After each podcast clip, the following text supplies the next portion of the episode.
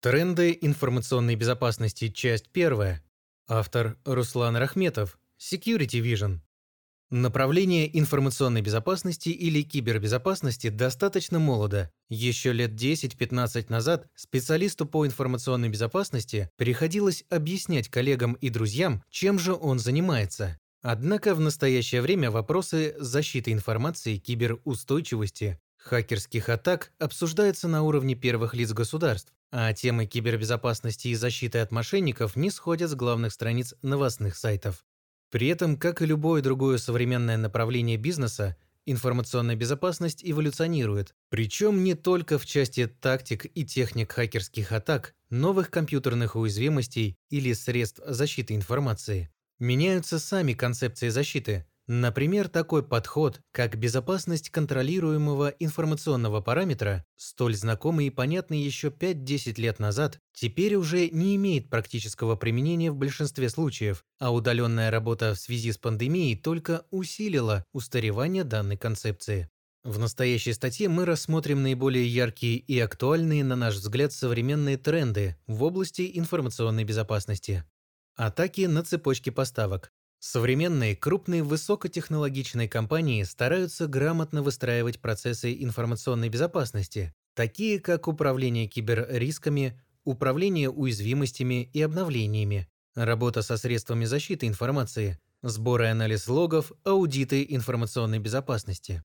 Однако даже для высококвалифицированного специалиста многое современное программное обеспечение остается черным ящиком, Зачастую они вынуждены слепо доверять вендорам, производителям операционных систем, прикладного ПО и даже разработчикам средств защиты. Мало какие компании имеют в штате выделенных сотрудников, которые смогут осуществить реверс-инжиниринг программных продуктов с тем, чтобы понять, какие именно функции выполняет та или иная компонента. А если учесть, что обновления для программных решений выпускаются едва ли не ежедневно, нам становится понятно, что проверить такие объемы кода становится практически нереально. Таким образом, компании волей-неволей становятся зависимыми от компетенций и состояния информационной безопасности вендора.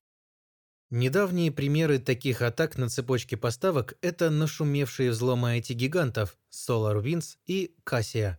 В обоих случаях в исходный код программных решений этих компаний атакующие вносили вредоносные изменения, которые приводили к тому, что все потребители, заказчики данных IT-решений, становились уязвимы перед несанкционированным воздействием злоумышленников.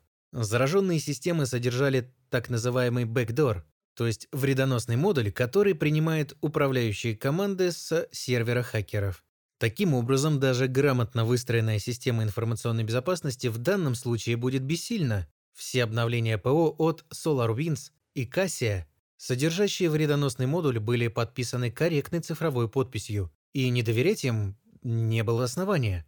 Более того, даже сами сотрудники этих IT-производителей не знали, что в исходный код их ПО были внесены несанкционированные изменения. Приведем другой пример. Репозитории GitHub, содержащие исходный код open source проектов, то есть программ на основе открытого исходного кода, доступного для ознакомления каждому и распространяемых, как правило, бесплатно. Данные репозитории также являются потенциальными источниками атак на цепочке поставок. Злоумышленникам достаточно завладеть учетной записью пользователя GitHub, имеющего полномочия на внесение изменений в исходный код проекта. Внеся вредоносные изменения, атакующим лишь остается подождать, пока код данного проекта будет загружен производителем атакуемого программного решения. Поскольку не секрет, что многие коммерческие продукты используют под капотом именно open source компоненты. Вариантом защиты от атак на цепочке поставок будет комплекс мер, направленных на проверку благонадежности вендора-поставщика программных продуктов и анализ состояния процессов информационной безопасности, выстроенных у данного вендора. Для проверки благонадежности можно использовать классические инструменты экономической безопасности, включая неформальный аудит финансовой документации, запрос данных в системах Interfax Spark и Counterfocus, проведение встреч с руководством компаний. Для анализа состояния информационной безопасности в вендорах следует подготовить опросник, котором в форме вопросов следует сформулировать все требования по информационной безопасности, предъявляемые вашей компанией. Например, Существуют ли в компании согласованные процедуры риск-менеджмента и кибербезопасности? Каковы процессы управления ПО и уязвимостями? Следуют ли разработчики правилам безопасной разработки ПО? И если да, то каким?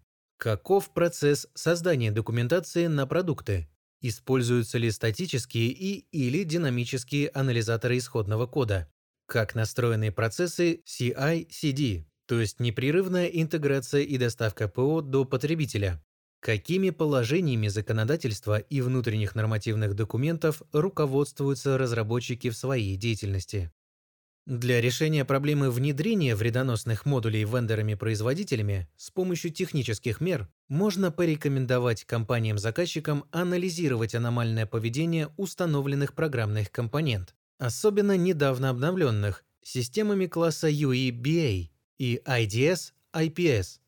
При выявлении подозрительных паттернов в сетевом взаимодействии ПО при запуске различных дополнительных утилит, возможно скачиваемых на лету из интернета-репозиториев, при попытке выполнить незадокументированные операции следует оперативно провести проверку. Пункт 2. Атаки на третьих лиц. Атаки на третьих лиц похожи на рассмотренные выше атаки на цепочки поставок, однако их отличие заключается в том, что атакованные контрагенты, поставщики и подрядчики партнеры, даже клиенты и заказчики могут, э, сами того не подозревая, стать плацдармом для хакеров. Это может произойти следующим образом. Допустим, у вашей компании установлены договорные отношения с подрядчиком. Это подразумевает некий документооборот, который будет, скорее всего, осуществляться в электронном виде, а для этого, опять же, скорее всего, будет настроено некоторое доверенное соединение. Чаще всего это VPN-туннель, либо учетная запись в вашей внутренней инфраструктуре для сотрудника такой организации контрагента. Таким образом, некоторая часть вашей IT-инфраструктуры и внутренние ресурсы будут доступны вашему подрядчику. Например, общие сетевые диски, внутренние веб-порталы, какие-то бизнес-приложения.